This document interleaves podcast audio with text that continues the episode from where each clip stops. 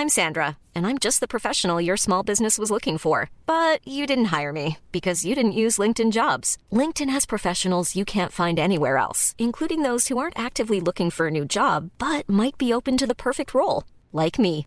In a given month, over 70% of LinkedIn users don't visit other leading job sites. So if you're not looking on LinkedIn, you'll miss out on great candidates like Sandra. Start hiring professionals like a professional. Post your free job on linkedin.com/people today.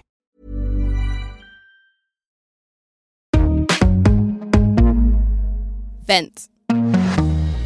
This is Vent Weekly. A collaboration between Vice and Brent 2020, London Borough of Culture.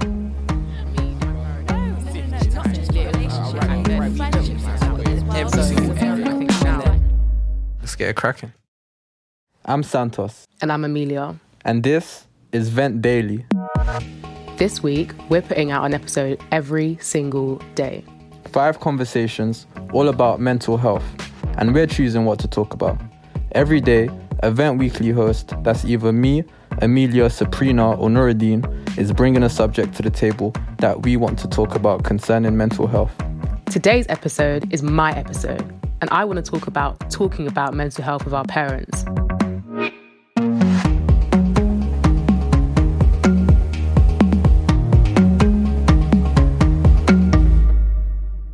I've invited the host of the next episode podcast, Linda Ade, and Vice staff writer Nana Baah to talk about getting into conversations about mental health with our families. Could you guys introduce yourselves? Do you want to go first, Nana? Oh, what? okay, I am Nana, and yeah, I'm a staff writer at Vice. I write about sex and sometimes like eating disorders and mental health, I guess, too. Sick. Um, I'm Linda Ade, and yeah, I'm a journalist. They let me do stuff at the BBC, uh, uh, podcast wise. So yeah, I host a podcast. Well, getting down to, to this episode, I want to start off by asking Amelia, why is it that you chose this topic in particular? So I'm actually like really interested in just sort of like intergenerational conversations to do with mental health.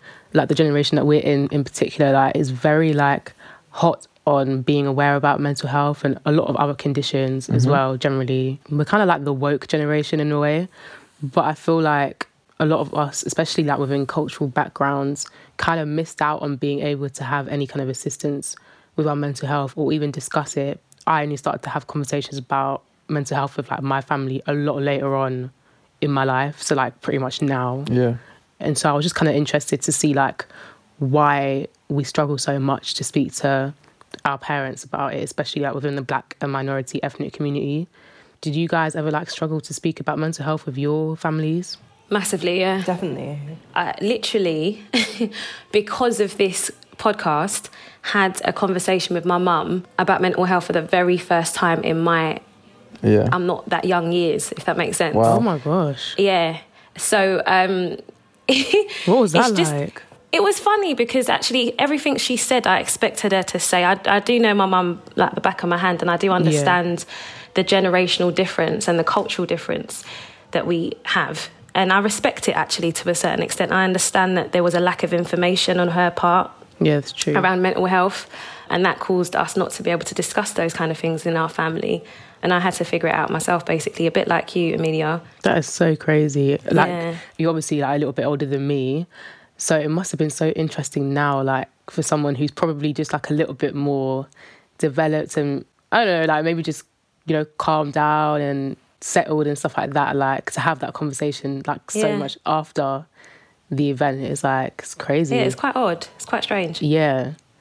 And what about you, Nana? Have you ever had any conversations like that? Yeah, similar. I think I have been talking about mental health in my family since probably like my early teens, but it doesn't necessarily mean that they were receptive to it or understood what was Right, going yeah. on. But they're like open to listening, but I'm not sure that it's something that they've taken on board or fully understand Yeah. or like yeah, it's always been like something we don't really have time for. There's like other things going on, you know? Yeah, exactly. And what about you, Santos? I have a really like close relationship with my mum, right? Yeah. So it's kind of like in situations where my mental health had been affected, she almost immediately knew, kind of, or she would be there to kind of witness the situation. I've always spoken to, to like my mom and my siblings, more or less about everything. Mm. But there have been certain things where it's like, okay, I'm I'm gonna keep this to myself. Mm. But I kind of realized the more I just spoke about things in general, Mm. like it just that helped a lot. Whether it was a family member or friends, or even if I was like praying, talking to God, Yeah. like just it would Mm. help instead of just keeping it inside of my head, just putting it out. So it's like it no longer belongs to just my my mind, Mm. No. Mm. and that kind of helped. Yeah, I think that's sick though. But to be fair, you are really like emotionally mature, so it doesn't surprise me that like you could speak to your Thank mom because you. you actually are like very mature. Yeah, so like, why do we feel as though it's hard to speak to our parents? Do you think it's not because, for example, when my mum was growing up, she grew up like in the sixties and seventies and stuff. Like my nan had a lot of kids, and I don't think there was like necessarily much time to focus on the emotional. I think my mum, like I said before, like her mum was a great mum, but there was like a side that was missing, like emotionally. Why do you think it's so hard for us to like actually open up to them? I think for me, there's like a. My parents are very much focused on like, you know, getting good grades, and then it became like getting a mm. good job, and now it's like buying a house. Relax. I'm not gonna be doing that. Innit? yeah, they're so focused on like doing well in those terms that they don't necessarily think about uh, the impact that it mm. has on your mental health. So therefore, it's not something I really want to talk to them about because they'd rather talk about me like doing well at school, me doing well at work, and like mm. all of that. And even if I am doing those things, I still don't think it's something that they necessarily want to hear about because why would I be unhappy when I've got my good grades and I've got my good job? You know? Exactly. Yeah, yeah, yeah. I think I think for my parents, I think it's more um, a lack of information. They just don't know what they're talking about when it comes to mental health. I'm talking about my parents. So like, I, we had a chat because of this podcast, and I said to her, "What does mental health mean to you? What does it look like? What does it, you know, sound like?" And I think they've got really exaggerated kind of views of what mental health is. So you've got to literally be like running on the street, going crazy, half naked, for you to have a mental health problem. And I was like, what about that kind of constant fear, anxiety, or constant nervousness? Have you ever heard of anything like that? And she was like, oh no, that's not mental health. That's not that's not what we call mental health. Do you know what I mean? That's Yeah. that's that's just something you just pray about. Yeah. I realized that first of all, to be able to have a discussion with your kids about mental health, you actually need to know what you're talking about and understand it and even recognize it. And I don't think that it's recognizable. Um, my auntie, who was very close to us for years, was diagnosed with schizophrenia, and she had a couple of really bad cycles of it. Yeah. Nobody would say what was wrong with her. Nobody would admit that she had schizophrenia. It was like there was a stigma. It was quite negative. It was very, very negative for her to have been um, sectioned. And so uh, for years and years and years, that was kept very, very quiet. And so I just think things like that don't help to be able to have like open and honest conversations. yeah. If you're seeing mental health as such a negative thing that we just need to re- be really quiet and embarrassed about it, if that makes sense. Did you kind of wish like that you knew about it sooner in terms of your auntie as well? Did it kind of make you feel any kind of way towards your family for like not disclosing that? Because obviously poor mental health is not great, but also like ignoring it is even worse. Yeah. Did you feel like any resentment towards your family for that? Um, I because I'm the youngest in my family in terms of like my siblings. I just always felt I have been babied, and I thought that was another form of babying me.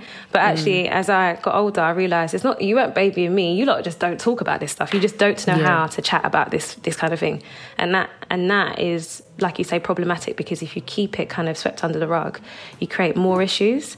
Um, I don't know about resentment because I've got to this place where I kind of understand. It's weird. I get it. Like you're coming from a whole different era. Like we're actually food on the table is what you discuss, and like like you said, Nana, Exactly. getting good grades. Like now, my parents are onto me about marriage. Like, where's your husband? Like we don't we don't discuss we don't discuss like um, low mood, depression. Um, do you know what I mean? Yeah. So I, I kind of have a bit of understanding. I just wanted to go off, off of that, Linda. When I was about 12, my dad, he had a breakdown and he was diagnosed with schizophrenia as well. And like my, my parents, they got divorced. And it's like being young and I'm seeing my parents in, in certain like mental states, but I don't even understand what mental health is at that yeah. point. And then it's like they now can't speak to their parents about it Yeah. because it's, it's never been kind of like an important issue. Mm-hmm. I think we will be the ones to like check check up on our kids, like Yeah. and make sure 100%. that they're fine, like mentally as well as physically. Yeah, Because a lot of defo. parents is like their kid will fall over in the park, and it's like, oh, you have a boo boo, I'll kiss it better, and and the pain goes away. But obviously, you can't really do that with mental health. That's like sw- sw- sweeping it under the rug is how you would do that. But you know what though, Linda made like a really good point because she said it's like how you what you perceive to be mental health issues. Mm. Like I know for a long time, like I'd even hear like my mum and like aunties and whatever chatting, just talking about like oh this generation they're so sensitive, Yeah. they're so sensitive, like Yeah. they're just you know what I mean like it's just kind of like they didn't really see certain things as as mental health issues or like as having a poor mental health. Yeah. Like the only health that mattered was that you were physically okay mm-hmm. and kind of like the mental wasn't really important like because I think when you're from that generation life was hard as it is and you just had to kind of like suck it up and firm it because my mum's a very strong woman and she doesn't really like you don't really see too many emotional sides of her Yeah. but definitely before I think her perception of mental health was just like you just need to suck it up Yeah. And I think when you come from a generation where that's kind of what you're taught, Yeah. then that's all you know. So even if there is that information out there, to be honest, I think it's also like how you digest Mm-hmm. it. But actually, I think that the, your mental health does affect your physical health, of course. affects your day to day well being generally, Mm-hmm. and they can't really like connect the two. Mm. Which is why they struggle so much to understand that, and especially if you're from a religious background, then they just see it as the devil, and like you just need to pray it away. Honestly, girl. I don't know. What do you guys think about like religion when it comes to mental health as well? Like, do you feel like our parents kind of use that as a way to dismiss it? It's just very annoying to be told to like pray about everything. Like I get it, yeah, Yeah. praying, great. It shouldn't be the But- only thing. I don't know. I know that my mum was very not into the idea of me going on antidepressants. She's like, well, I'm going to pray about it, and you know, hopefully you won't have to do it. Uh, which is like, it's sweet, but also like, I'm still going to take them. Prayer does work for a lot of people, especially like if you're quite deep into your spirituality. But a lot of people, including Christians, actually, when it comes to their mental health, has- have kind of seen like the whole idea of praying away your problems as quite dismissive of actually addressing it. it's a tricky one. It's quite techie for me because I feel like, on one hand, yes, prayer works, and I've seen the effects of that um, in lots of people around me, including myself. Mm-hmm. Yeah, definitely. Um, but then there is awesome um, access to information and um, knowledge and medication for a reason. And I think that is a blessing to have. So I think it's quite um, dismissive to and ignorant to think that those things aren't aren't in place for you to use. Um, so, for example, the, just I'm a Christian, so I read the Bible. So in the Bible, there's a scripture that says, um, "My people perish because of a lack of knowledge," and I really, I really love that um, scripture because there's so much information out there.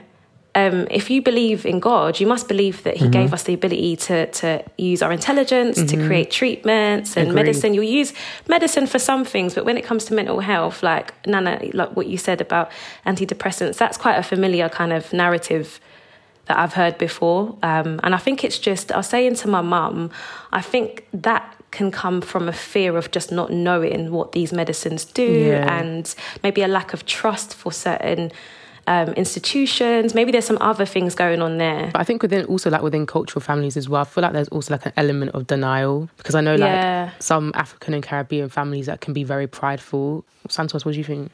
It, the, the times are different now mm. you know for for young children teenagers like there's a lot more pressures out there. There's you know there are stigmas out there and it's kind of like a parent will turn around to their 14 year old child and be like how can you be depressed? You don't have to work a 9 to 5 and pay bills and put food on the table and make sure the lights and water are still running. Like how, how can you be stressed or depressed or but now it's, it's the case of actually sitting down and not questioning them about it and interrogating them about it, but just getting them to talk about it and try to get to the bottom instead of denying it, as you said, the media, Yeah. like, no, my, my kid can't be sick, my kid can't have mm-hmm. mental health issues.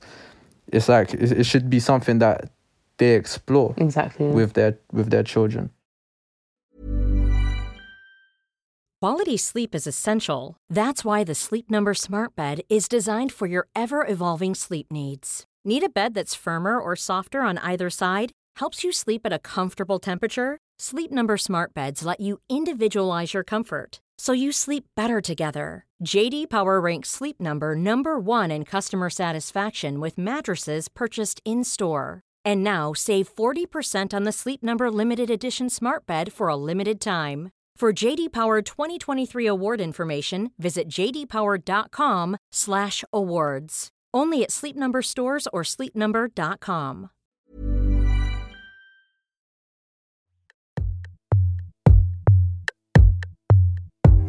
I sometimes post about my mental health if I'm having like a really bad day, if I'm feeling really stressed out. I wouldn't say I post too much about it on social media, but there are times where that does occur. I feel like I'm very comfortable in speaking about my um, mental health. If an opportunity arose to speak about it in public, I'll definitely do that. I think I'd be quite uncomfortable posting about my mental health to people who I don't know. I talk about it quite openly with my friends, but I guess not through social media. No one's really going to be interested in my sad boy feelings.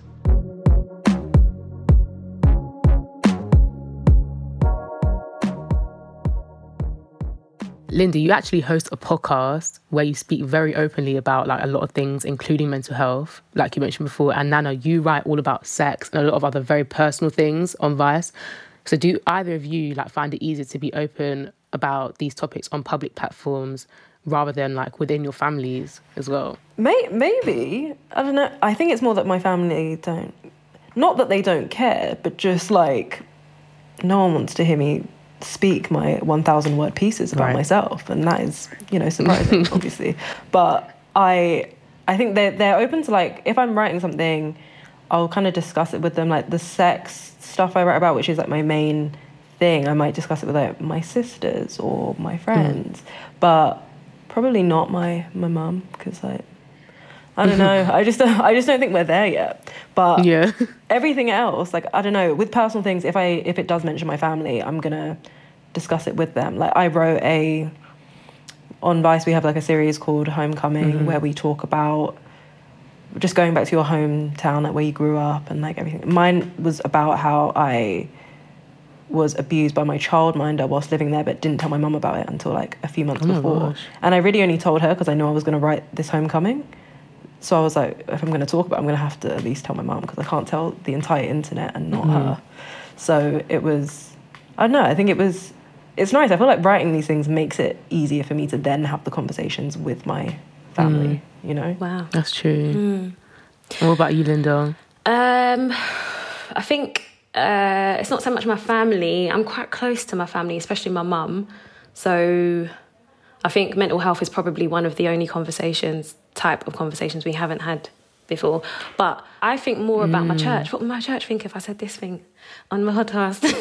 um, my pastor, I'm quite close to my pastor, so he's yeah. he's cool. It's just more people that don't really know you that will mm. like mm. label you. Yeah, make assumptions like, about um, your character based on that. Yeah, do you know what I mean? when only God should judge. yeah. I actually feel you with that, that personally, because obviously I'm definitely trying to grow like within my faith as well. It's something I've been doing like quite recently, um, like, over the past like couple of years, I'd say. But I'm also still really liberal in thought. What, what about you, Santos? Like with your music? Yeah, I was I was about to bring it up because I started like writing lyrics when I was about like 12 years old. I always had a passion for music, but I started like I learned how to express myself through putting words together. So now when I would start to put you know, how I was feeling into songs. And then I would perform it in front of the family. And then I see people cry and I'm like, oh shit, like I can connect through people through music. So that's kind of how like I got into it. Moving on from from this little t- conversation we had now, what could we do to have more open conversations with our parents and like what tips could we give other people that haven't even experienced that yet, you know, speaking to their parents about certain things? Mm, maybe not advice, but it was I don't know, there was kind of a bit of a breakthrough, which is weird because it was with my dad, which is, I grew up kind of just being raised by my mum, so it was like weird that into my 20s, me and my dad now have like a better relationship. And he was the one that was like, well, if you want to, you know, he is kind of the one that pushed me to go see the psychiatrist I now have. So he was just like, it's okay. Like, if you want to do that, it's just a fine thing to do. And so it's not so much advice, it was just like, it's just nice to have Yeah. that, like parental support, even Mhm. though like I'm an adult. I love it's just that. nice to have that little I actually love that. push from him, I guess. Yeah, sick. No, for me, um, I have a twin sister, and my sister's a lot more open with my mum um, about her mental health and about boys and about all that kind of stuff. And I was more closed off initially. I was like, Mm. no, I'm not talking to her about that. Like, no, you dumb. Like, I don't talk to boys. What, what you talking about? Um, so eventually, like, if I speak to my mum about stuff, she said a lot of things that I didn't expect her to say. I didn't expect her to be so open about talking about things like sex. And I was like, what? Like, how do you know what that is? Like, it's just, obviously, like, I was just so like, oh my gosh, she's so much more open than I thought. I, I agree with that. I think it can be quite fun because you, you get to like learn a little bit more, maybe get a bit more context to who your parents are, if that makes sense. Um, but I'd say same same kind of things. Just go into the conversation trying to really understand where they're coming from because I think that's the way you get the best out of a conversation instead of like talking or listening just to have your point. And I think with these kind of conversations, especially if your parents come from kind of similar backgrounds to the, to us, what we've been, we've, we've been discussing, I would say just kind of don't expect too much the very first time. Like it might take a couple of conversations. It might mean that you have that one conversation, they go away and think a bit, and then it hits them, you know. So I- think baby steps is what I'd say, especially if you're talking to parents who have come from a very different generation. Mm, I like that. It's baby steps, in it? It's worked for me, just bit by bit. Like I said, like they're not going to come and tell me about those kind of things. And equally, kids don't really think about asking like your parents that all the time or like actual personal questions like how are you finding your job like are you happy in it and stuff like that like those things will be like good indicators to figuring out who your parents are Well, thank you guys so much for speaking to Santos and I. Like, I really appreciate it, especially because it's such like a heavy and weighted topic. But no, thank you guys so much. I felt like I was chatting to my mates. I want to come No, back. for real, for real. Like, that's what I was thinking.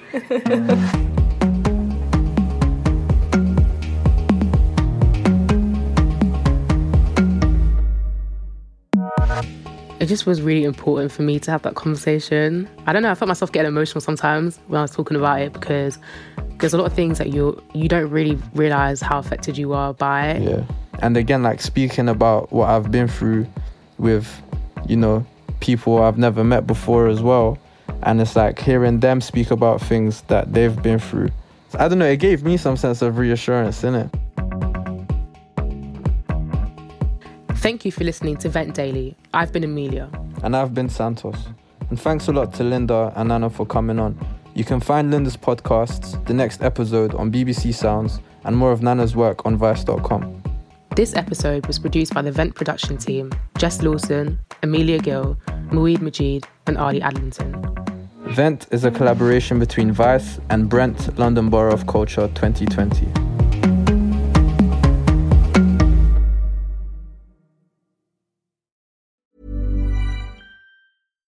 When you make decisions for your company, you look for the no brainers. And if you have a lot of mailing to do, stamps.com is the ultimate no brainer. It streamlines your processes to make your business more efficient, which makes you less busy. Mail checks, invoices, legal documents, and everything you need to keep your business running with stamps.com.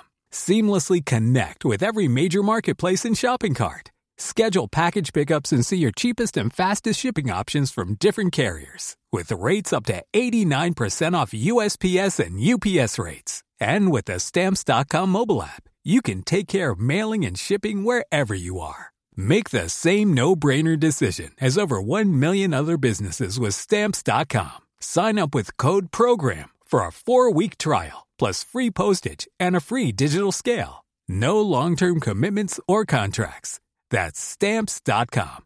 Code program.